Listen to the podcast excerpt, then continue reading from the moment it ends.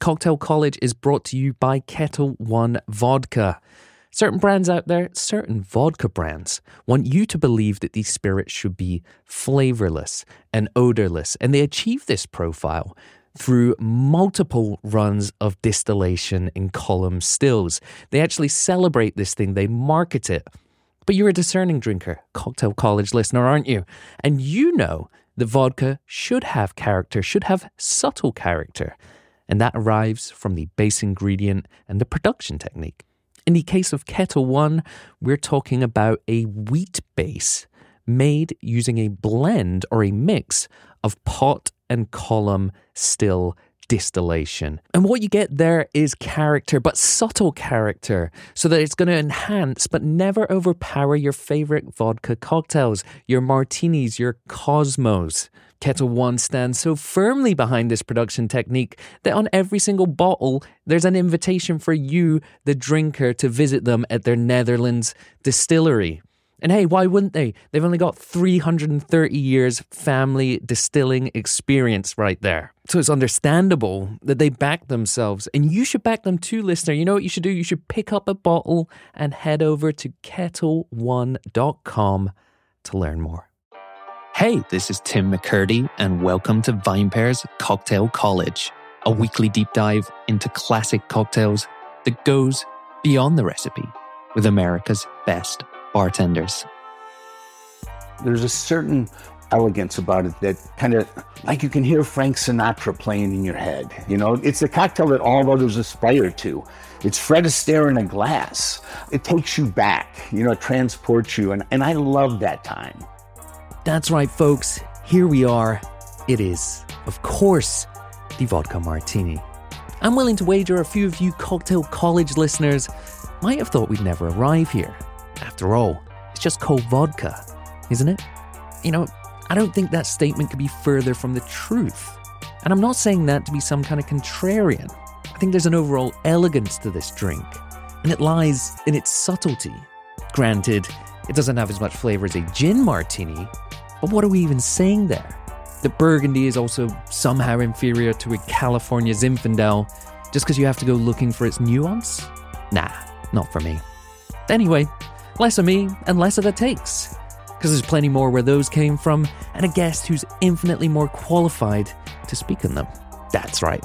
Beaming in from Las Vegas, it's Tony Abou-Ganim, a bar professional whose industry experience spans decades. He has his own spirits awards, he consults, he writes, he literally wrote the book on today's topic. Listener, as my new pal Tony said up top there, it's Fred Astaire in a glass, Frank Sinatra playing in your head, and the cocktail that all others aspire to. And you know what else? It's all right here on the Cocktail College podcast.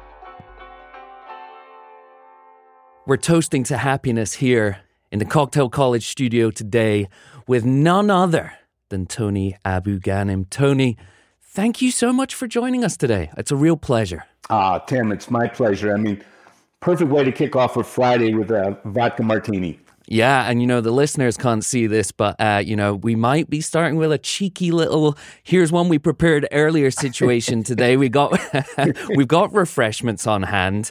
Um, you're an absolutely perfect guest to have on this one. Literally written the book on vodka, or one of the books, but the only one you really want to be going out and searching for, listeners. Um, Tony, before we get into anything today, you know, best practices, history, riffs, names, I want to start with a little personal grievance, if that's okay with you. Okay. I I love grievances, uh, as long as they're not against me. I'm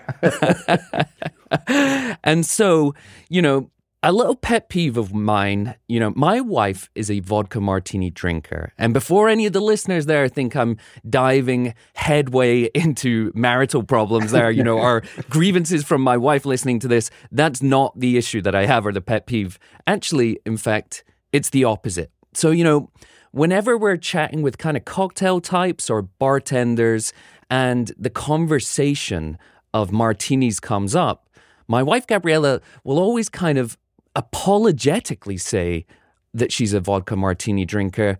And I think that's a real shame, because I think this is a bona fide cocktail and we're one we're going to treat seriously today. How do you feel about that?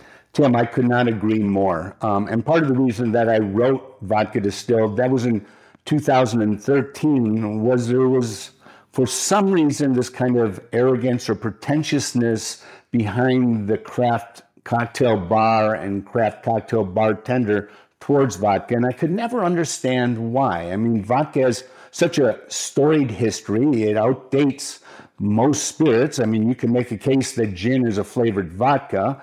Um, and twenty-five percent of everyone in America who walks into your bar is going to order vodka. So why would you snub your nose? Why not embrace it? And maybe it's not your favorite spirit to work with. I mean, when you when you think about books like the Savoy Cocktail book that Harry Craddock wrote in nineteen thirty, in that book there were over three hundred gin-based cocktails, but only two vodka-based cocktails. So you can see that it doesn't have, historically, with, with regard to cocktails, the lineage that gin has. But today, even, I mean, I've spent the last forty-three years of my life behind bars, Tim, and still probably seven out of ten people that order a martini today want a vodka martini. So let's serve them the best vodka martini we can, because it's it's a beautiful drink and people love to drink it. So let's embrace it, celebrate it, and share it. Tony, you're already you know you're already part of the Cocktail College family now. We're embracing you with open arms, because that's the kind of thinking we like here on this show. And, you know, I think a big crux of today's conversation is going to be the changing fortunes of vodka over the years, um, both in mainstream culture, but also in cocktail culture, and how oftentimes they've been at odds with each other. And, you know, this is kind of an aside, but we're seeing in wine right now all of the reporting about like why wine is struggling with younger, you know, drinkers, or, you know, just drinkers in general. And I think it was kind of good that the bartenders seem to have maybe gone past that phase where they were shunning it a little bit, and they're a little bit more open to creating whatever someone wants to drink. Whereas I think maybe wine still suffers that, right? Where there's maybe some kind of perceived Uh, kind of snobbishness, whether real or otherwise, or intended or otherwise. But I feel like we've maybe gotten past that in cocktail culture. Do you think that's the case? And, and you know, we'll save some of that conversation, but do you think that's kind of the case now? No, absolutely, Tim. And we're seeing it at our restaurants. Um, I also do the drinks at T-Mobile Arena for the Vegas Golden Knights, and at Allegiant where our Raiders play. And it's cocktails. People are drinking cocktails. So I would totally agree with your assessment that wine is kind of falling out of favor, and cocktails, I've never seen them more celebrated, more popular than they are today. And I'm sure, as in New York, as in Las Vegas, as in the twenty dollar cocktail is here. So, yep. you know, let's really put a great drink in front of our guests for that price. And mm. a lot of times I think we try to force feed people a drink that they may not really want to drink, you know, with esoteric ingredients. And um, where, you know, you make a great cocktail, and vodka is a great base, and there's some great flavored vodkas out there, Tim. There was an onslaught of every flavor imaginable, and I could see how that even turned my stomach a little bit. I mean, we, we didn't need another vodka-flavored cereal or marshmallow, um, but mm-hmm. great vodka, again, like I said, great history, great foundation to cocktails. More and more, you know, we talked earlier about drinks like the Flame of Love, the Vesper. I mean, mm-hmm. these are drinks that celebrate vodka and really let the vodka shine. So I'm always one about let's educate, not, you know, turn our nose up. You know, if mm-hmm. someone wants to, to drink a Cosmopolitan, let me make you a great Cosmopolitan. And then maybe I'll be able to, you know, turn you on to a gin-based drink once we've established a relationship. Uh, you mm-hmm. know, I drink everything, Tim. Uh, I mean, I, you know, life is too short just to eat vanilla ice cream. Um, so I love to drink everything. And vodka is, I, I'm, I'm a, like I said, you come to my house and look at my freezer, you'll see like six bottles of vodka, um, maybe even a little caviar in the fridge to go with it. Ooh. Well, you know, earning yourself more Cocktail College brownie points right there as well.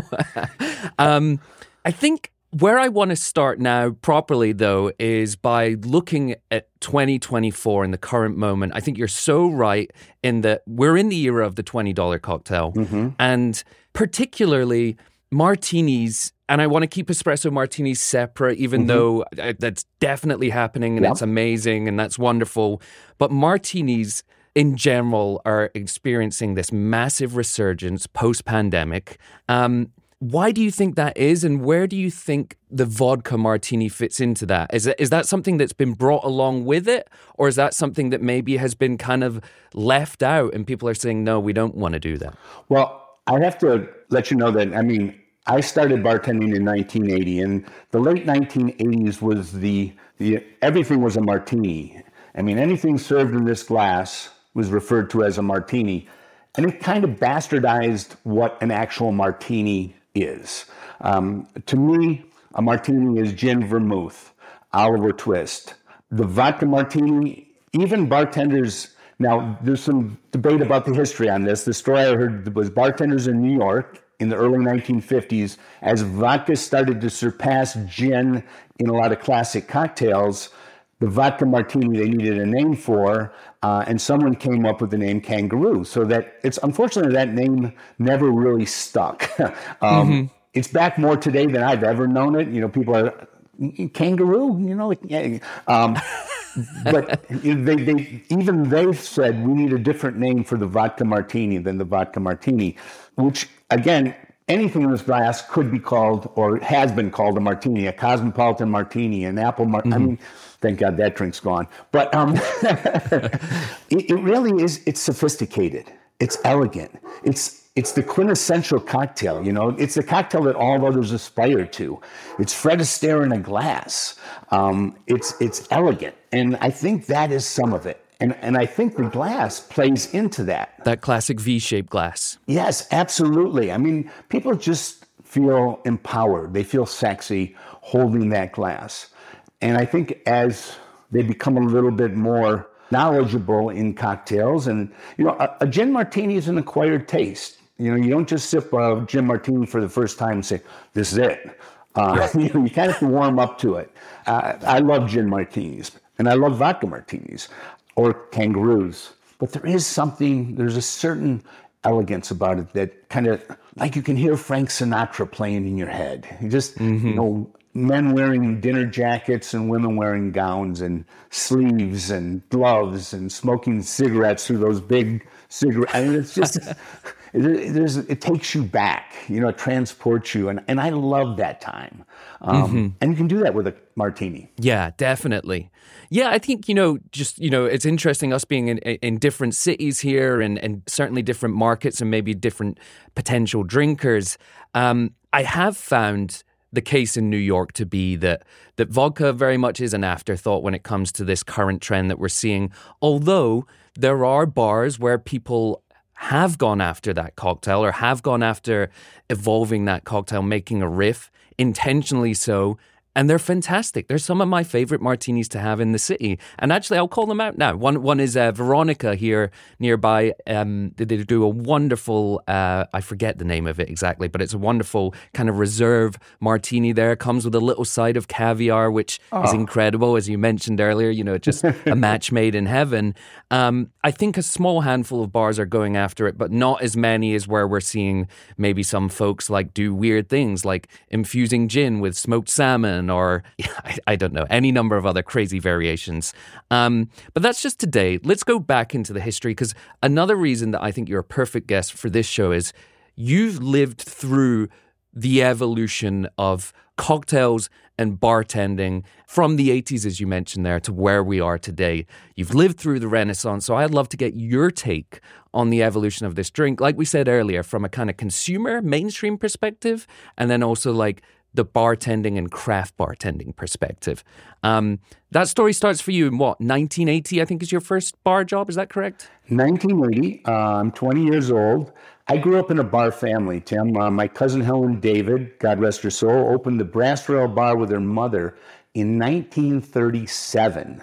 And she was twenty-one years old. It was in the throes of the Great Depression. We had just come out of Prohibition. Um, they, her father passes and leaves them with an ice cream parlor.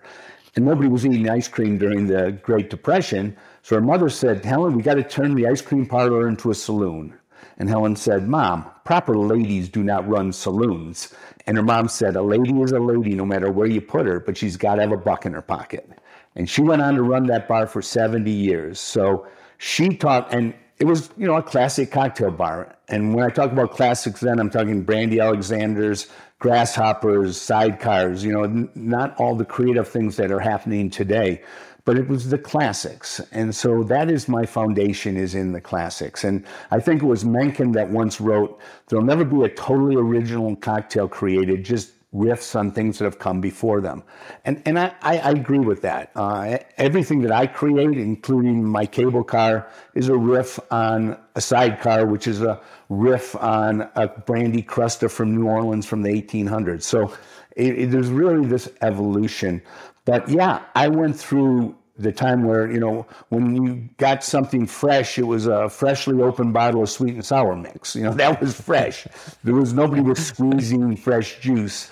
Bartenders today, you know, they, they think that's crazy. I mean, what we you don't use fresh lemon and lime juice? I, I mean, I, if you've never made a five-gallon jug of margaritas with powdered mix and mixed tequila and artificial triple sec, it's hard to have an appreciation for fresh squeezed lime, Cointreau, and one hundred percent agave. Um, so it's been, it has been a great journey. And I think we are in the second coming of, you know, the great cocktail revolution. I, I think today, because when I started, Tim, people would ask me, "Tony, what do you do for a living?" "I'm a bartender." Get excited. Next question. "What do you want to do for a living?"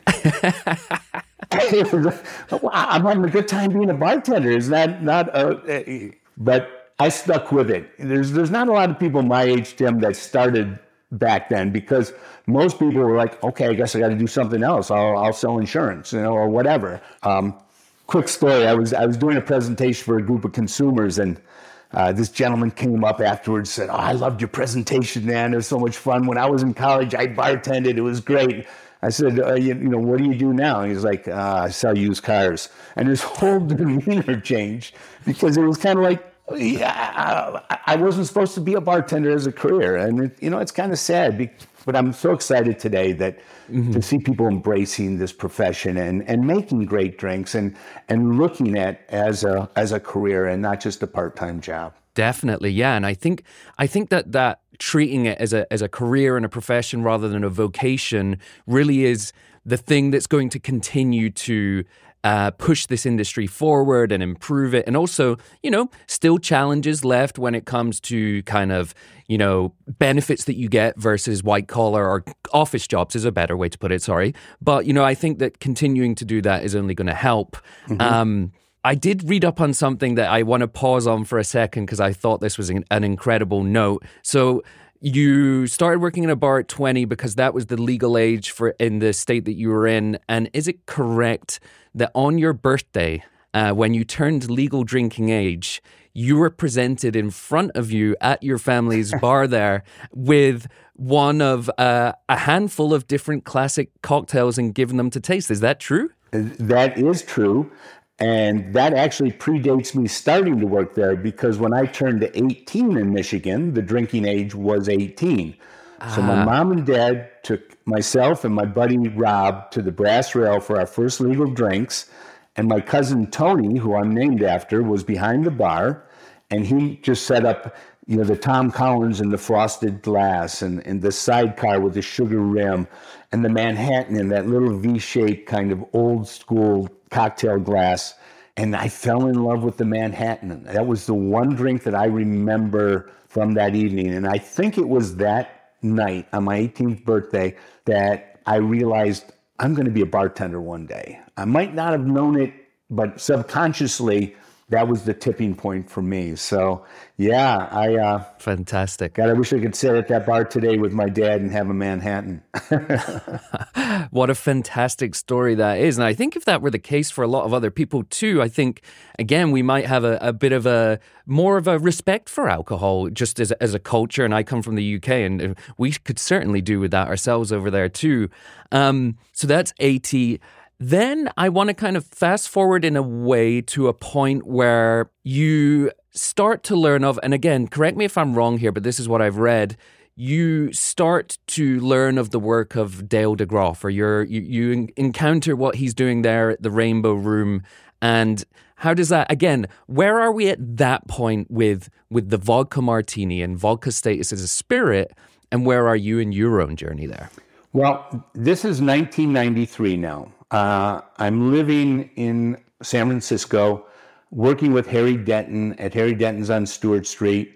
The vodka martini is huge. Cosmopolitans are huge.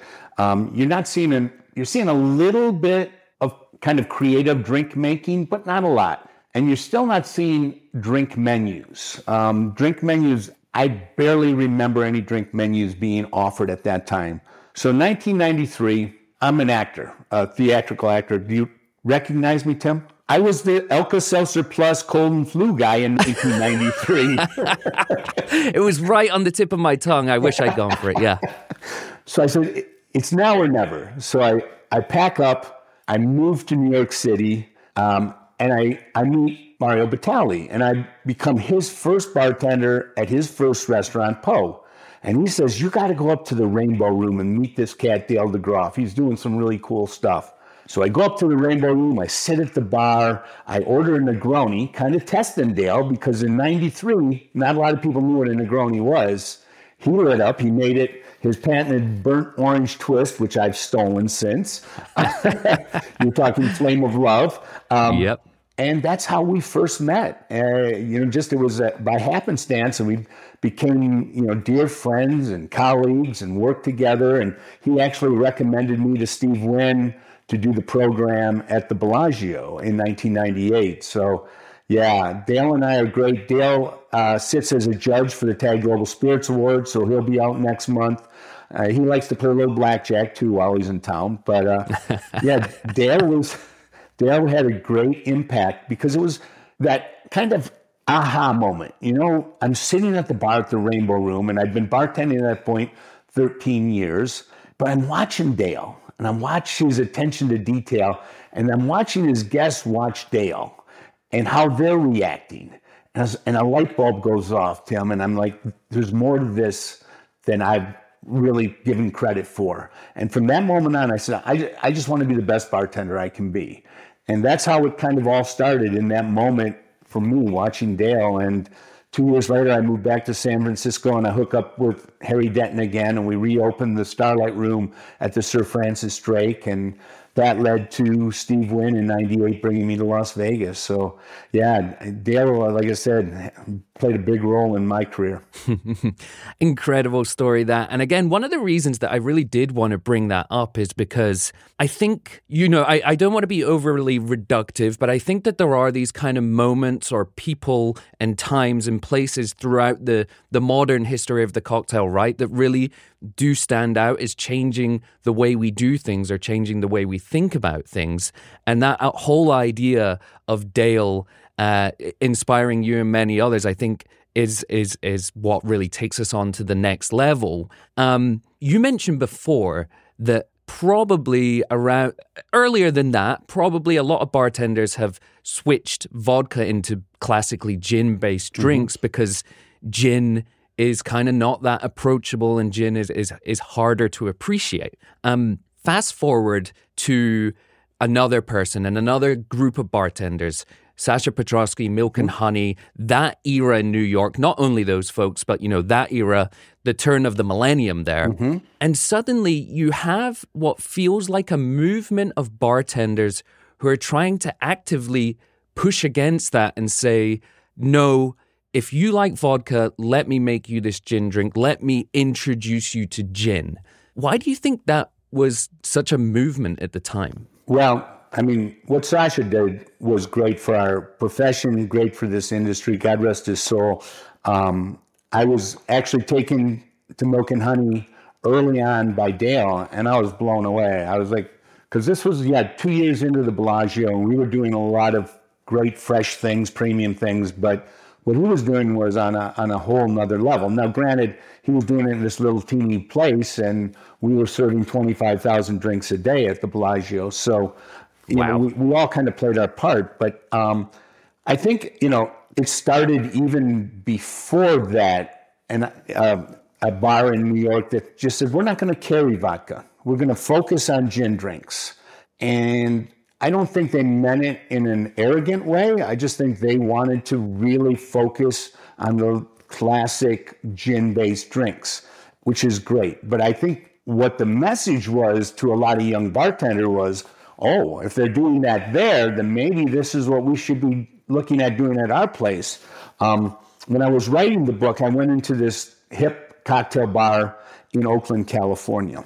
And I sit at the bar and I'm looking at the menu. Half the ingredients on the menu, I don't even know what they are. I mean, not that, but I'm just like, why would I pay fifteen dollars for a drink that I may or may not like? And I noticed that there's not a vodka drink on the menu. Then I start to peruse the back bar and I don't see a single bottle of vodka. And the, you know, I'm going to say it, pompous bartender, twenty-five-ish, behind the bar, I said to him, I, I said, excuse me, I'm just curious, I'd like to order a vodka drink. You do have vodka, don't you? And he looks at me. Now, he doesn't know who I am. Not that that matters. I'm a paying customer. He, he looks at me and says, we have two vodkas. And in my opinion, that's two too many. And I was like, this is what's wrong right here. I mean, yep. This is, and like I said, it, it, it had its run. I was so glad to write the book about vodka. Um, Because it should, like I said, it has its place. And it's a big place. It's twenty-five percent of the U S market. And why turn your nose up at it? Why not? Hey, like I said, you might not love it personally, but when you're twenty-five, I don't think you really know what you love. You're, you're drinking the Kool-Aid. Yep. It's sad. I mean, but I love gin cocktails. All of those cocktails. I love a pig. Yeah. I, I, I mean, if, if given my druthers, you know, I love a gin martini, but I love a mm. vodka martini. So, I mean, it's uh, it, it's nice to have choices. And a lot of it, Tim, you know, it depends on the, the, the situation. You mentioned, or we both mentioned caviar. Caviar, to me, doesn't go with gin. It goes beautifully with vodka, though. mm-hmm. um, even like, you know, when you think about Eastern Europe, where really vodka got the start, and you think about pre-industrial revolution, you know, you had salted food, you had dried food, you had cured food. You didn't have refrigeration, per se. So there's not a lot of wines that go with, you know, herring, pickled herring. I mean, but vodka is a beautiful match with these. Mm-hmm. So I think it kind of, you know, it depends on what you're, what, what you're having, the situation, the meal, um, mm-hmm. and the cocktail. Yeah. Um, I mean, I think I'd like to wrap up our kind of cultural even exploration here, or his little history dive, by saying, you know, I'm so glad that we've gotten to a point where, where bartenders at large are, are a lot more open to being like, whatever you want to drink, we'll make it, and we'll make it to the best of our ability. Yes. And the fact now that there's like cool bartending apparel sites that sell T-shirts that say vodka pays the bills, I think is is a sign that like bartenders too are appreciating the value of vodka and drinks like the vodka soda or the vodka martini, right? Um, but beyond that, here's here's a way of flipping it on its head. And you may have mentioned this in your book, I'm sure, exploring it, right? Like a lot of people talk about, well, vodka's boring or, or you know, vodka's not a high quality spirit. But if you go back in history, right, and to more rudimentary times, there's nowhere for vodka to hide. Nope. But with gin, you can start adding these botanicals. You can add different things to, to, you know, cover over blemishes and impurities. Whiskey, you stick it in a barrel. And I think even these days, some whiskey companies might then stick it in another barrel afterwards to oh, maybe sure. hide the flavor of the base distillate. You don't get that with vodka classically, right? So vodka distilling is a is a real art and science and craft, right?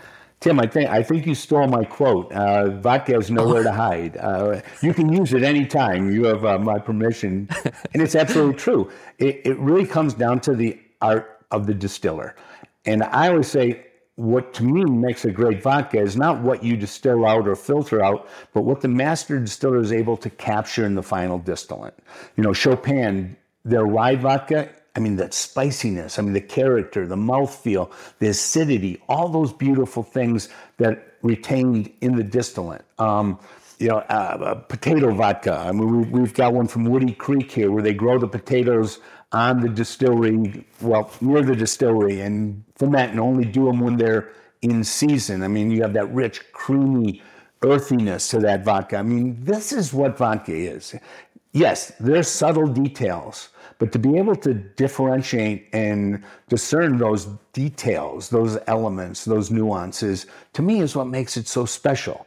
If if vodka was all the same, you'd have one vodka. Uh, exactly. And Steve Olson, a dear friend of mine, he said, you know, vodka is the most difficult. If you're good at elevating your vodka, if you're able to um, evaluate the nuances and enjoy those and understand them, everything else, like you said earlier, Tim, come, becomes so much easier.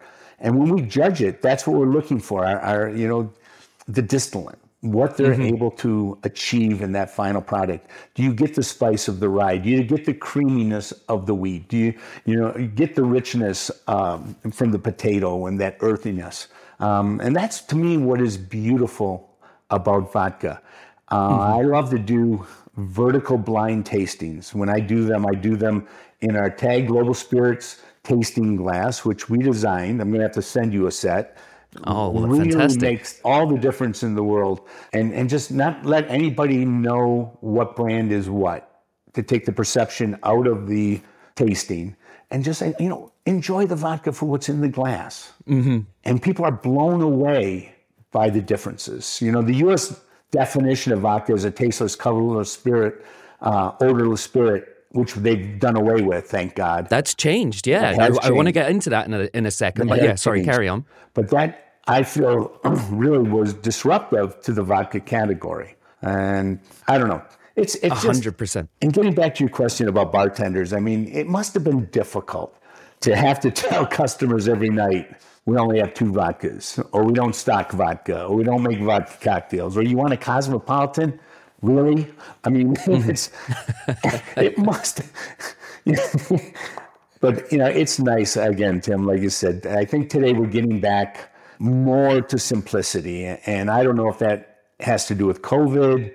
I mean, there's still bars out there doing really creative stuff. But, I, you know, even on our restaurants, it's more about let's focus in on simplicity and do it really, really well. Mm-hmm. Yeah, it, those are all really fantastic points, and definitely do want us to get a little bit more into that definition in a second, but because I feel like we're in the series here, I think, you know, fueled by our fantastic little refreshments we have here, we're, we're breaking down some barriers here, or we're, we're flipping things on their heads. So here's another thing that I want to maybe challenge as a, as a popular, I'm going to say it's a misconception, right? Everyone out there will say, or a lot of people will turn around and say, there's no difference between X, Y, and Z vodka. It's all marketing. And I want to flip that on its head. And I want to say, no, that's not the case. However, what you are actually showing there was that vodka brands were very good at marketing and very successful and ahead of their times and better than other spirits categories. You wouldn't need to convince people to drink gin if gin had done a similarly good job when it comes to marketing. And so you can say it's all about the marketing. No, but guess what? They got it right, and that was a big part of vodka's story. I couldn't agree more, Tim. Um, I often ask people, you know, why they drink the vodka they drink. And they really don't have an answer for me. And I think that plays into your marketing scenario. You know, when you go through a tasting blind and you do the work, and you say, for whatever reason, glass three resonates with me. And it may not even be the vodka that you're drinking. It may be something totally different. But you have now done an educated selection on six or eight different vodkas, all great quality vodkas from different raw materials. And for some reason, you picked glass three. So why not drink glass three? Um, I love when people come in and, and they order, you know, a brand like Chopin. Like I said, Chopin this year, their organic rye, best to show at TAG, or Ketel One. Um, I got a really special bottle. I can't open it uh, today, but this is a signed by Carl Nollet Senior. So this is this is a this bottle is probably close to twenty-five years old. Um, so. I love you, Tim, but I'm not going to open this one. Piece of history right there that we're witnessing here. Uh, I wish the listeners could see it as well. But uh, no, that's a fantastic that's a fantastic bottle right there. Um, you know, I do some work on the side as well as kind of a spirits competition judge. But here at VinePair, uh, I review a lot of spirits for our publication. And I got to tell you, I, I'm in complete agreement with yourself here. When one of the most interesting tastings of the year, and the one that I look forward to most, is the vodka tasting, because it challenges me as a as a spirits taster and challenges my senses and, and really does make you kind of hone in. But when you do that and when you taste all of these products side by side, especially at room temperature, what you're getting there is a, a is an array of flavors and mm-hmm. textures too yeah. that people don't give it credit for. And it it really is a fantastic category when you when you start to geek out a little, or when you just give it serious consideration. No, you're absolutely right. We can put eight glasses out with eight different vodkas, and within the first two glasses, do away with the U S old U S definition of tasteless, colorless, odorless. Um, and people are just amazed by the end of it that there are such differences between vodkas. Um, mm-hmm. I love doing that. I just love, you know, to watch that, you know, that aha moment of, wow, mm-hmm. you know, I always thought they were, you know, it's just vodka. Um, yeah. You and I got to get together and taste. We're gonna, we're gonna do a tasting together. Definitely. Absolutely. And so, another thing there, that definition, I think that might have been one of those things as well where that bartending period that we spoke about before and those particular bartenders turned around and said, look, by definition, mm-hmm. it can't have taste or flavor. And I think that's crazy. I'm glad they did away with that, because even when that was the definition, it was never true, right? Like nothing has changed about the category. It's just, you know, some wording in the T T B changed. Um Let's talk about this, the martini specifically now, though, and different types of vodka. Um, maybe you can start by telling us, I, I don't want to overly simplify, but, you know, the characteristics of what a different base ingredient is going to give you, and then what's going to be your preference when it comes to making up a vodka martini. Absolutely. Uh, I mentioned it earlier. Kind of, to me, comes down to the garnish. Now, I started, when I made this, I didn't add vermouth, and I've I've kind of, I want to taste the vodka and be able to really identify the creaminess, the richness of this wheat that's coming through, the notes of vanilla, again, coming from the raw material. If I added vermouth, then I'm going to be picking up all the botanicals, uh, you know, and, and the herbs and things mm-hmm. of the vermouth, because the vodka will act as a platform. Now, there are vodkas that I've encountered that are big, bold, like this Woody Creek potato vodka will stand up, in my opinion, to a little bit of vermouth. When you go back and look at the original Kangaroo recipes, and they date back to nineteen forty-three, nineteen forty-four, they called for two parts vodka, three quarters of an ounce dry vermouth. And in David Emery's, which I have a copy of right here, which my last dog got to and kind of chewed up the book, but um, he calls for three to four parts vodka, one part French vermouth. So that's going back, this is this is nineteen forty-eight, to when French vermouth was dry vermouth. Um, he's the first one to stir the martini, where the other two mentions actually shake it, and all three call for a twist of lemon. It's a great drink, but again, for me, it kind of takes away from the vodka. Now, if I'm going to make something like with the Chopin rye, that's a big, bold, spicy vodka, so it'll stand up to like a blue cheese stuffed olive. Ooh. You know, and I don't know, Tim, if you know Filthy Daniel from Miami. Filthy's very garnish. Familiar with Filthy here. We've we've had them into the VinePair office actually once for a, a bit of a tasting, and yeah, great olive products they have there. He he told me he tasted over two hundred different olives before he settled on the olive that they use for Filthy, which to me is like, now there's a guy who is committed to his garnish. I mean, we're dear friends. We have been from when he was selling these things out of the back of his minivan. Um, I love the guy, and he, you know, he he makes great stuff. I use a lot of his garnishes, but something like that with the blue cheese will stand up to that. You know, I mentioned here with the Wheatley that a twist of lemon or a twist of orange to play off of that richness of the wheat. So that's kind of where I go with it. But when we're talking about vermouth, Tim, people don't treat vermouth properly, in my opinion. I mean, vermouth is aromatized wine, and you should treat it more like a wine than a spirit. And that's why I always buy the smaller bottles. I mean, I'm going to make one just for fun here with uh, Cinzano Extra Dry, because it's just a beauty. I love that just on its own. But now the drink becomes more about the vermouth and the vodka, which is great as a complex drink. It becomes something different. So I kind of, I, I don't know, I play that middle ground on what really constitutes a martini. Mm-hmm. You know, the, the one thing we haven't really talked about, Tim, is the preparation. And I think both of us agree on stirring it, but our dear friend James Bond... Uh, I, I had a woman come up to me the other day, said, don't you just love it when you shake vodka really, really hard and you pour it out and you get those ice crystals floating on top? And that's the way she loves to drink it. Who am I to say, ah, maybe not. But if I can say, well, let me just try making you something. You tell me what you think. Um, it, it really becomes a personal choice. And ultimately, I think it's the person who's ordering, paying for, and enjoying the drink that that should decide.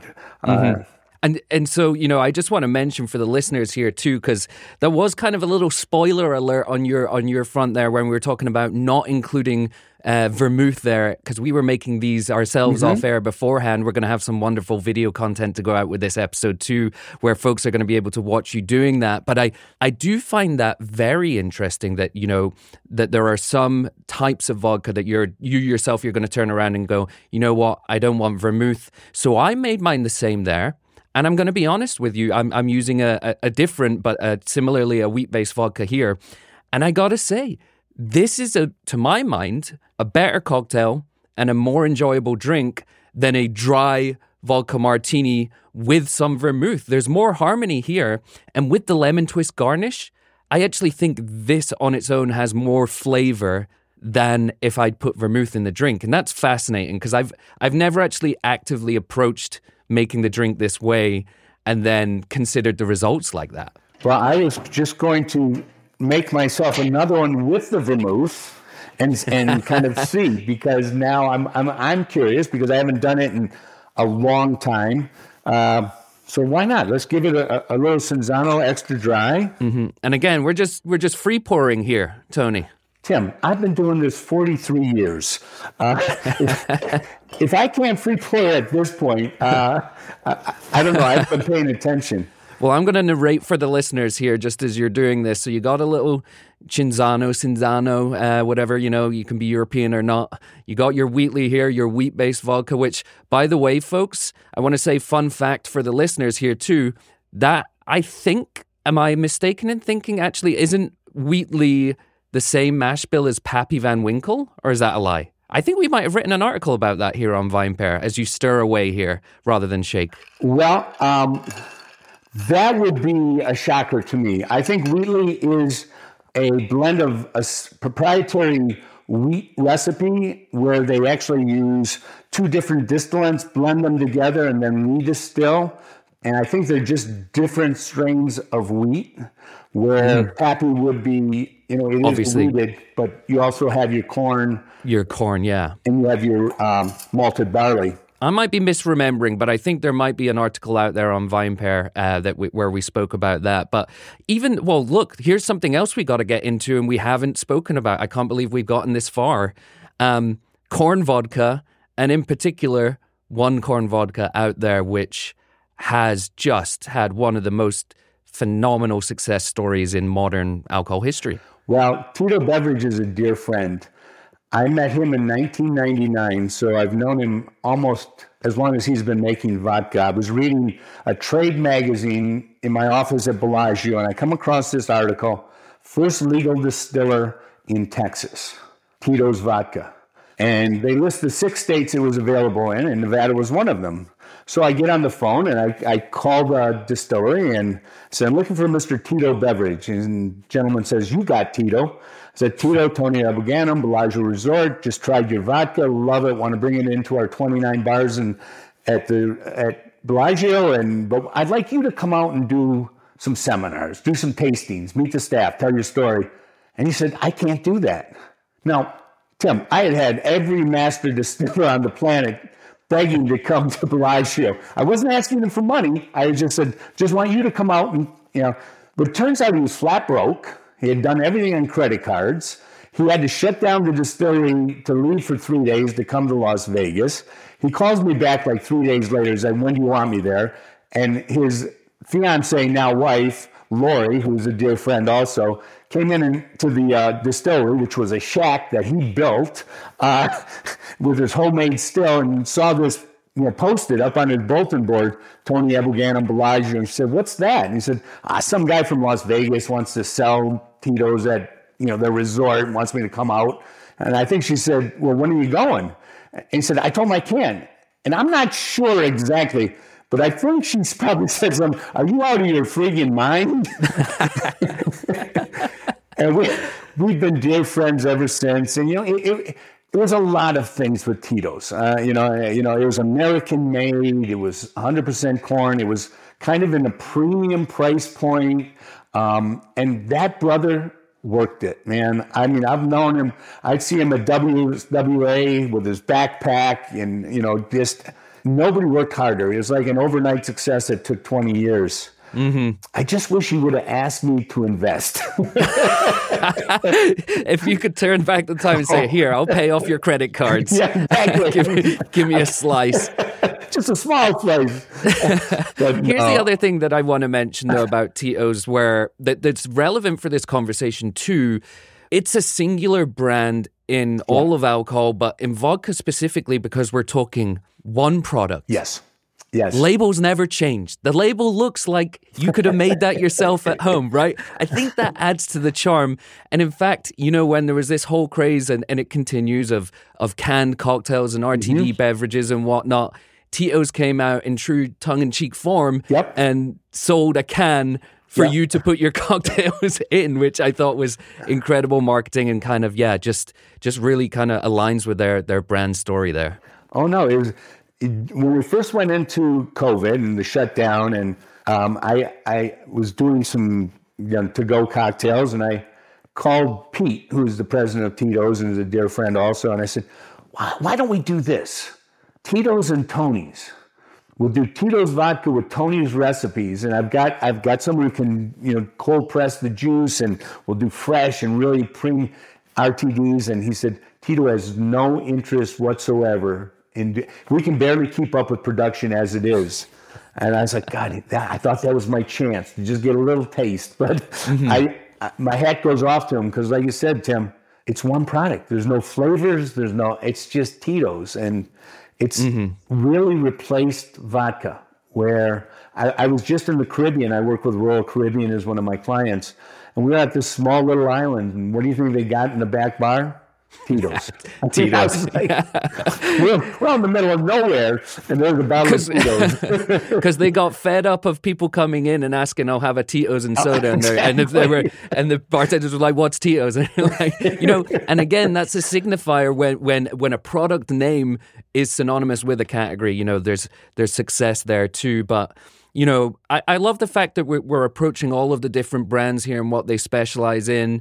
You know, we were kind of talking about this off camera, and it's not just because they they partner with us on, on different episodes too, but like, you know, Ketel One, I also just want to point out there as as a different type of brand that has shunned the narrative that more distillations is better, and, and the distillation number kind of arms race, where you have a product there where we're talking about unique stills being used and different mm-hmm. production method that has a has an impact on the final kind of product. Can you chat us a little bit about that? Because we've teased it in some of our ad reads, and I'd, I'd love from an expert like yourself to learn more. And again, this is this is purely editorial, but I think it's a fascinating conversation. No, it, it absolutely is. And I think a lot of it was, you know, marketing, coming back to the fact that if it's six times distilled, then eight times distilled or ten times distilled has to be better. And, you know, I think it's how you do those distillations. And what I said this earlier, what you're able to retain in the final distillate as opposed to what you distill out or filter out, um, that gives it the character, that gives it the body, the mouthfeel, all of those elements that identify Ketel One as Ketel One. Um, you know, Absolute, another one. I mean, yeah, so different, but I mean, their approach to distillation and filtration is, is very unique. Um, Tito, we were just talking about, totally different. Um, you know, where they're rectifying through these pot stills that he had originally made his, I mean, now he's got big ones, but they're based on that same kind of philosophy that he had when he first started. It's so funny, you know, just about Tito's and production. I sent him a picture the other, well, this is a few years back. Uh, I was down in the warehouse at Mandalay Bay. We just got a pallet of Tito's, and I took a photo. I said, we just got our delivery of Tito's. And he said, that used to take me a month to make a pallet. It's phenomenal, isn't it? But he sticks to that same philosophy on distillation, just in a much larger scale. larger scale. And then, you know, again, talk about marketing and the messaging that goes out there. I guess the final thing that we haven't spoken with when it comes to production is proofing down to forty percent A B V, which is, you know, almost always going to be the standard. I think there's some others out there, but proofing down. And a lot of companies might lean into their water source, especially mm-hmm. if they're kind of Nordic, or I think there's one in Iceland, I forget, the Reykja Vodka, which, you know, is talking about that as well, and, and talking about the importance of water, which is very similar to vodka in that you might think that water, different waters don't taste different, but you do a mineral water side-by-side tasting, it will blow your mind. Oh, absolutely. If, you, if you've ever done a vertical tasting of waters, blows your mind. Oh, like yeah. You said. And if you think about it, sixty percent of what's in this bottle of vodka is water. So I, I am totally convinced that the water plays a part in the overall character of the final vodka. The thing that a lot of people don't talk about either is the yeast. Um, yeast will definitely contribute esters Hmm. to the final vodka. So the yeast that you're using is, I think, very important to those nuances. But yeah, no, I, I mean, the, the water thing doesn't get mentioned en- enough. Um, you know, when people talk about it came from a, you know, six thousand year old glacier, I don't know if that plays in, but it really, although I have had drinks made with glacier ice and they're pretty spectacular, um, but all those elements, because really you have the grain, either a single grain or a mix of grains or a potato, or, I mean, really you can be made from any fermentable sugars. So, I mean, I've had apple vodka, I've had vodka made from, and any anything that has sugar, that's all you need. But then you have the water and you have the yeast. I mean, the fermentation really, I think, plays into those mm-hmm. little subtle characteristics of the final vodka. And we're very hypocritical if, if if we turn around and we say we you know we we care about all of these things when it comes to whiskey production, but we don't think they play an impact in vodka. I just don't think that that can be true. Uh, this is truly an episode for vodka lovers here today, and uh, you know I'm having a lot of fun here. Uh, I think we're going to need to get on our. Hear from you a, a cocktail recipe in a second. But before we do, because we teased it a little bit before, you know, we spoke about how the fact that the vodka martini did have the name the Kangaroo, and it would be interesting to maybe hypothesize about how the drink's fortunes would have changed if it was called always known as the Kangaroo versus the vodka martini. Maybe discussion for another day, because we talked about the Flame of Love and, you know, yourself being based, all right, you're not in L A, but you're yeah. in Vegas, and there's, you know, there's a vibe to that there. So tell us the story of the Flame of Love here today, because I think that ties into a lot of what you were talking about earlier when it comes like how a well-made vodka martini makes you feel. Absolutely. Well, about fifteen years ago, Dale DeGroff and I worked with Finlandia Vodka on a project called Finishing School for bartenders, and we went to forty-three different markets, six different countries, and I mean, it was brought to you by Finlandia, but it was about vodka. It was educating you on vodka. So, you know, Ketel One was there, Absolute was there, Tito's was there. Um, it was the whole category to show Finlandia made from barley as opposed to Ketel made from wheat, as opposed to Tito's made from corn, the differences. And we all presented drinks. And Dale presented the Flame of Love. And that was the first time really that I knew about the Flame of Love from Pepe at Chasen's in Hollywood, as you mentioned. And he would burn, and I would help him because, you know, there'd be like two hundred bartenders in the audience, so we'd have to, you know, burn all these orange twists onto the glass. And it's like, Dale, you couldn't have picked an easier drink. Um, and then rinse the glass with Fino sherry and the orange oil, and then vodka. So you got the nuttiness of the Fino, you got the citrus from the orange, and then the vodka shined through. And it really is a beautiful drink. And a lot of times when we talk about vodka-based drinks, vodka is there kind of as the alcohol, but you're not able to identify it. Um, I did a drink in Vodka Distilled called The Wizard, and it was uh, really named for Billy Joel you know, who said we're all wizards. And it, it celebrates vodka with a little yellow chartreuse, a little Bianco vermouth, and some orange bitters. It really is a lovely vodka drink. And that's where I think we need to go, Tim, is, is more drinks mm-hmm. that celebrate vodka and don't just use vodka for the alcohol. Mm-hmm. Definitely. And so Flame of Love, created for Dean Martin, but maybe most notably, I want to say what the chasing Frank Frank Sinatra what orders around a two hundred of them. Yes. Is that correct? Yeah, and they had to go through like a case of oranges, peeled up. Flame of Love for everyone. Yeah, yeah. Around for everyone, but there's two hundred people in there. Yeah, um, Dean said, you know, everybody's got a drink but me, you know, and then Peppy said, Dean, come back next week. I'll have a drink for you. And mm-hmm. Frank Sinatra was with him and said, yeah. Oh, this is great, Pepe. Let's have one for everybody. Fantastic stuff. Um, all right. Well, you know, given the context of the episode, this is this is a very tough question, or one that doesn't have one answer because of all the different things we've gotten into. But Tony, I'm I'm going to ask you to commit here today. So, you know, kind of through that lens, maybe I'm a classically I'm a vodka martini drinker. But I come to you and I'm like, I'm just approaching this whole idea of a craft cocktail bar, and you're a craft cocktail bartender. And I say, Tony, I'd love for you to make me what is going to be the best vodka martini in my life. Where do we go from here? Can we talk it through? Maybe you're going to ask me some interactions, who knows? But let's talk it through and let's kind of make that for the listeners um, it, hypothetically here. Wow, that, that really is... Uh... I, I, it's almost like saying, which one is your favorite kid? Or uh, Everyone's um, always got a favorite, though, haven't they? They just don't talk about it. No, I'm joking. Well, I mean, drinking this one with the uh, Cinzano Extra Dry Vermouth is lovely, but it's totally different than the drink that I made with the Wheatley without the vermouth. Um, and I think I agree with you. I don't think I, I prefer the one without the vermouth to this one. It's an interesting drink. One thing we didn't talk about was bitters. Ooh. You know, I love a dash or two of orange bitters with vodka.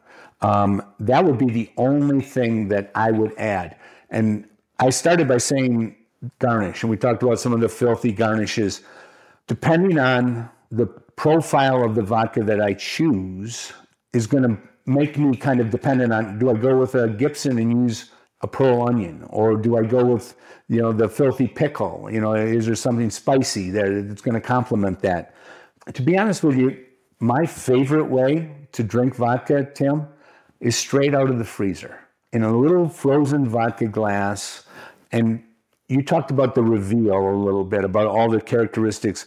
When a vodka comes out of the freezer, it almost takes on a syrupy consistency. I don't shoot it. I was in Russia when I was writing the book. I mean, you got to have your drinking hat on if you go out with your Russian brothers and sisters to drink, because it's shot after shot after sh- toast. Another, t- I like to just sip it, and I like to experience the vodka as it begins to gradually warm, and as it warms up, it starts to express itself more, and notes that you don't pick up initially, even when you get that beautiful syrupy consistency, start to reveal themselves, and that's what I call the vodka reveal. Um, If you happen to have a little Cetra caviar or some pickled herring, it's beautiful to share uh, with that. But my perfect vodka martini would be almost what I just made, the Wheatley or whatever vodka you're feeling. Just make sure you're using great ice. There's that great debate about shaking versus stirred. I did a test once on coldness and on dilution. And if you shake short amount of time or stir a short amount of time, yes, the shaken one gets a little colder. It's all about the ice. You know, if you have great quality ice, you want hard, cold, dry, clear ice that's not going to impart any flavors. You know, the stuff that your freezer makes is going to work as a sponge. So if you've got some leftover salmon fillets in there from your fishing excursion with Uncle Charlie, the ice will taste like that, and it'll yeah. impart it in. It, it's just really paying attention to details. And I'll tell you, a martini in a glass like this is going to taste better than one in an old, you know, jam jar. I mean, we're all out of college, right? So get rid of those old, you know, jam jars you've been serving milk and juice and martinis in, and, you know, the Freds, the Barneys, and the Wilmas, and invest in some beautiful crystal glassware, because the drink will just taste better. Mm-hmm. But at the end of the day, Tim, if you've gone through and you've tasted blind vodkas and you've picked your favorite, that is what you should put into your vodka martini. And if you want to experiment with a little vermouth, just make sure it's fresh, high quality French dry vermouth. Um, and then play with the garnish.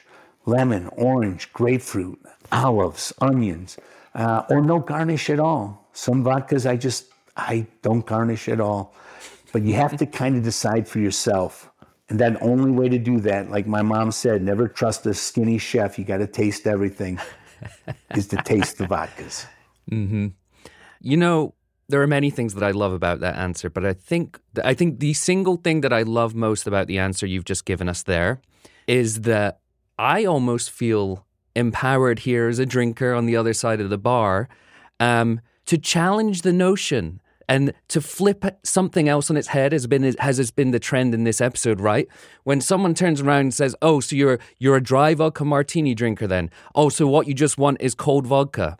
I feel now empowered to turn around and say, "Yes, but stirred with proper ice and made properly in a good quality vodka." Because you know what? There's enough complexity and interest in that drink that you don't need anything else. And uh, the proof is in the pudding here as we're drinking them. So. Thank you for that. I appreciate that one. Oh, it's it, it, my pleasure on that because, again, this is a lovely drink, but I can't taste the vodka. All I taste now is vermouth. Mm-hmm. And what I loved about the first one, it celebrated the vodka. And that's really what I want from this drink. But mm-hmm. like I, I've said over and over, you should drink it the way you like it. Drink it the way you want to. But the only way to know is to taste different things. That's the only way to know. And this has been a great experiment for me today, um, to just kind of go back and try it with vermouth and reinforce the fact that vodka martini doesn't need vermouth. For me. not Maybe not for you, but for me, I just want the vodka. Uh, but yeah, it's fun. I mean, we're not curing cancer here, Tim. We're just trying to put smiles on faces and trying to improve your day. And if, if vodka martini can help, that's uh, more power to it. Well, you know, I, I I kicked off the episode, you know, with that little anecdote and that little personal grievance I had here. Um, you know, she's not going to know this, but it's Friday here as as we're recording. And, and when I go home later tonight and make my wife a vodka martini, I'm actually hey. not going to use any vermouth. Now, I might have a little bit of trouble convincing her to go with a twist over the olive because she loves an olive, but we'll but we'll see. I'm going to keep out the vermouth and see uh, see what she says on that one because, like I said, you've opened my eyes there. Well, thank you. It's, uh, it's uh, you know, like I said, um, my cousin Helen David, God rest her soul, I mean, when she taught me to make a vodka martini, it didn't include vermouth, and I've been making it that way for forty-three years. And uh, I have to just kind of, if I can, plug my charity, the Helen David Relief Fund. This is something that I started in memory of my cousin Helen, who ran a bar for seventy years and was a two-time breast cancer survivor. So I started in the Helen David Relief Fund to benefit bartenders and their families going through cancer treatment. And on March eighth here in Las Vegas, anyone listening, love to have you attend the Pink Tie Party. It'll be uh, held at the Palms. It's part of the TAG Global Spirits Awards. It's kind of how we end everything uh, at the Moon Bar. A lot of great suppliers, a lot of great bartenders making fantastic cocktails and celebrating uh, the Helen David Relief Fund and raising funds to benefit bartenders going through cancer treatment. So we'd love to see you there. Well, that's, you know, fantastic work there, Tony. And, you know, I'm sure speaking on behalf of a lot of people here when I say, you know, hats off to you and, and, and fantastic work that you're doing there. So glad we got the opportunity to to share that one and, and do some spreading of the word here.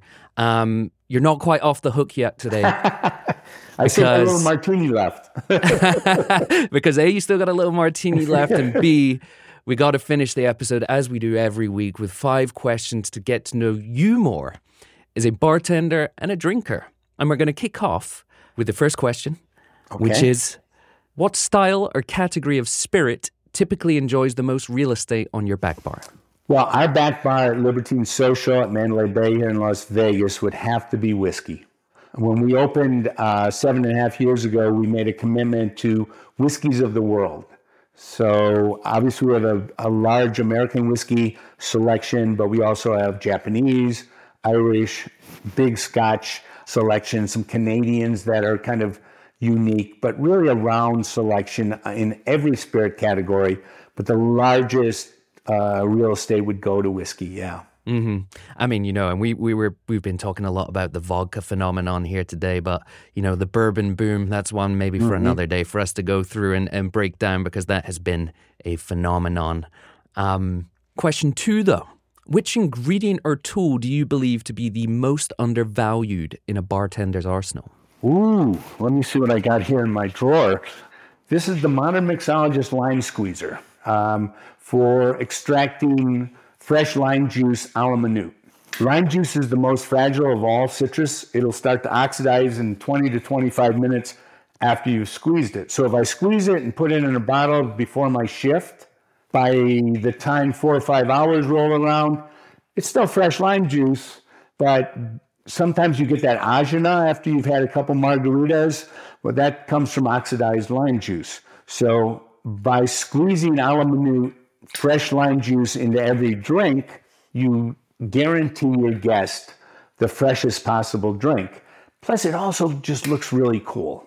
You mm-hmm. know, if you order a margarita and somebody squeezes fresh lime juice into that drink and you watch that, it sends a message. So I, I think, you know, everyone's doing fresh today, but are they really doing fresh? Could it be fresher? And I think the only way to do that is to squeeze it a la minute. Uh, we opened Bellagio in ninety-eight with these at every bar. And I mentioned earlier, twenty-five thousand drinks a day, every mojito, every Cosmopolitan, no. every margarita, a la minute. And I still, to this day, any program I work on, if it's sixty-four thousand guests at Allegiant Stadium, they're ordering our silver and black margarita, fresh squeezed lime juice. Wow. All right, I got two quick follow-up questions right. to you, for you on that one. Uh, first one could be a simple yay or nay answer. Am I squeezing directly into the jigger, or should I go with a different vessel? Well, if if you're talking about a two twenty lime and you select the right limes, a lime should give you within a drop or two one ounce of juice. I'm not, as you noticed earlier, Tim, as anal about the jigger. I watch yeah. a lot of people work jiggers, and they work them badly.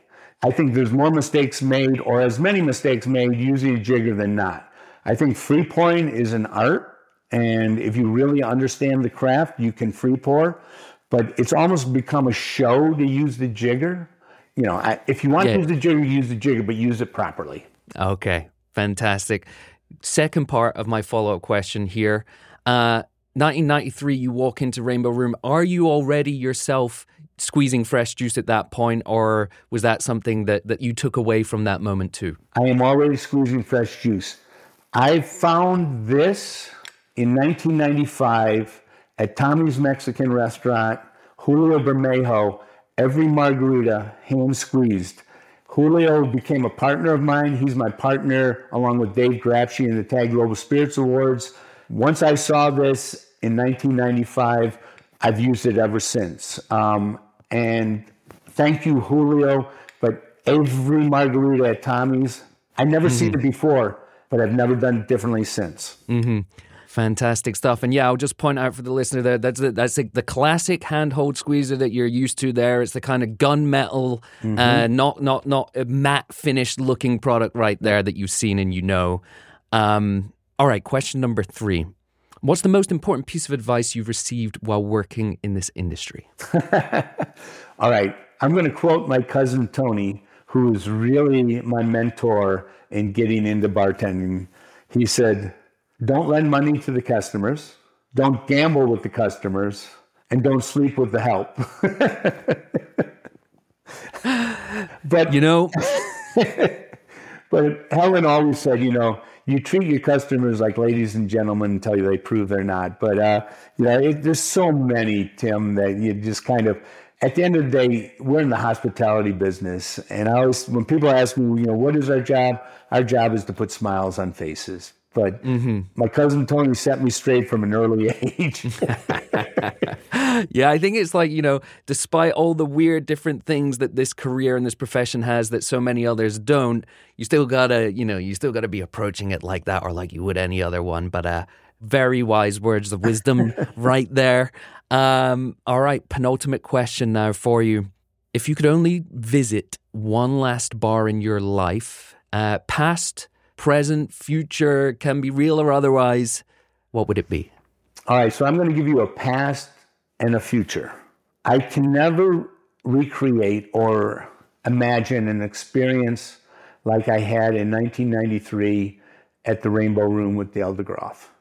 You know, obviously that bar is, is gone now. The Rainbow Room's there, but it's not Dale's bar. That was demolished and they recreated it. Uh, but that that experience, if I could go back to nineteen ninety-three Rainbow Room with Dale behind the bar in his red jacket, that would probably be number one. Uh, the Brass Rail obviously holds a dear place in my heart in Port Huron, Michigan. It's no longer in the family, unfortunately, uh, although maybe one day it will be again. But I would, I'd probably, if I could have my last drink, it would have to be at the Brass Rail in Port Huron, Michigan. Mm-hmm. Well, that is a very natural seg here into the final question of the day, which is, if you knew that the next cocktail you drank was going to be your last, what would you order or make? Wow. So many cocktails out there, but I think anyone who knows me knows that my favorite cocktail is a Negroni. It's uh, it's a drink that David O'Malley turned me on to when we opened Harry Denton's on Stewart Street in nineteen ninety-one, and nobody knew what a Negroni was then. And I tasted it, and I spit it out. I was like, is it supposed to taste like this? And they say that even the Italians have to try it three times before falling in love. And fortunately for me, I did. And if, if I were going to the box tomorrow, I'd have a Negroni in my hand. You know, it's a real popular one there. Um, I find it fascinating, just just just how incredibly popular that drink is. And that doesn't, you know, that's nothing against the Negroni on my part there. I'm just, you know, that the one drink would seemingly rise above maybe all of them. But Tim, you have to remember, in nineteen ninety-one, nobody knew what a Negroni was. In nineteen ninety-eight, when I stood in front of three hundred plus bartenders at Bellagio, and I said, how many people in this room know what a Negroni is? Raise your hand. I think two hands out of over three hundred went up. And I said, if you're going to learn one drink, it's going to be the Negroni, because it's my favorite drink, and I want to come to your bar and drink them. So today, yes, it is the bartender handshake. Everyone knows the Negroni. But when you go back again and look historically, the drink is relatively new in this country. And I don't know if I had a small part to play in that. And I was selfishly, like I said, I love to drink them, so I, I was promoting them anywhere I could go, but I can remember going to bars and ordering Negroni and said, oh, we're out of Negroni. Out? Oh, we just, uh, we don't have Negroni, but we have Peroni. No, it's not an Italian beer. No Negroni, but Navan. I was like, no, it's not a vanilla cognac. So, I mean, that's the thing you kind of, again, you touched on it earlier. When you spend forty-three years in the business, Einstein once said, the only way to gain knowledge is through experience. And I truly believe that. If I didn't have the experience that I've had over the last forty-three years in this industry, I wouldn't be able to speak about these experiences, about where we're at today and where we've come from. And I, I don't know. It's just been an amazing journey, Tim. And I, mm-hmm. I, uh, I'm so proud to be part of it and can't wait to see what's next. Well, you know, we're so glad and, you know, grateful for your time here today, Tony, because I think, you know, I, I, I can seldom think of any other individual who who could have given us so much insight into just like, you know, everything we've gone into, whether it's culture, trends, techniques, you know, science behind it all. It's been wonderful. It, it has been, as I said earlier in the episode, a true one for the vodka lovers. Maybe we've maybe we've converted some folks today. Who knows? Well, like I said, the great thing about vodka is experiencing it and understanding the nuances and the subtleties and characteristics of each individual vodka. So the fun is in the journey. So let's uh, raise our glass and have a glass of vodka. Happiness. Cheers. Cheers to happiness. Thanks for listening to the Cocktail College podcast. If you enjoy listening to the show anywhere near as much as we enjoy making it, go ahead and hit subscribe, and please leave a rating or review wherever you get your podcasts, whether that's Apple, Spotify, or Stitcher. And please tell your friends. Now for the credits. Cocktail College is recorded in New York City and produced by myself and Darby Seaside, who also composed our awesome theme music. Just give that a listen.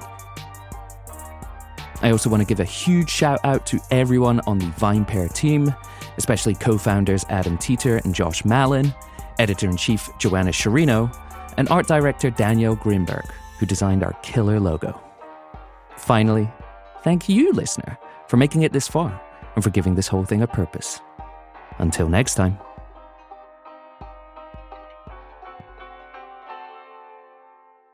Cocktail College is brought to you by Ketel One Vodka. Certain brands out there, certain vodka brands, want you to believe that these spirits should be flavorless and odorless, and they achieve this profile through multiple runs of distillation in column stills. They actually celebrate this thing, they market it. But you're a discerning drinker, Cocktail College listener, aren't you? And you know that vodka should have character, should have subtle character. And that arrives from the base ingredient and the production technique. In the case of Ketel One, we're talking about a wheat base made using a blend or a mix of pot and column still distillation. And what you get there is character, but subtle character, so that it's going to enhance but never overpower your favorite vodka cocktails, your martinis, your Cosmos. Ketel One stands so firmly behind this production technique that on every single bottle, there's an invitation for you, the drinker, to visit them at their Netherlands distillery. And hey, why wouldn't they? They've only got three hundred thirty years family distilling experience right there. So it's understandable that they back themselves. And you should back them too, listener. You know what you should do? You should pick up a bottle and head over to ketel one dot com to learn more.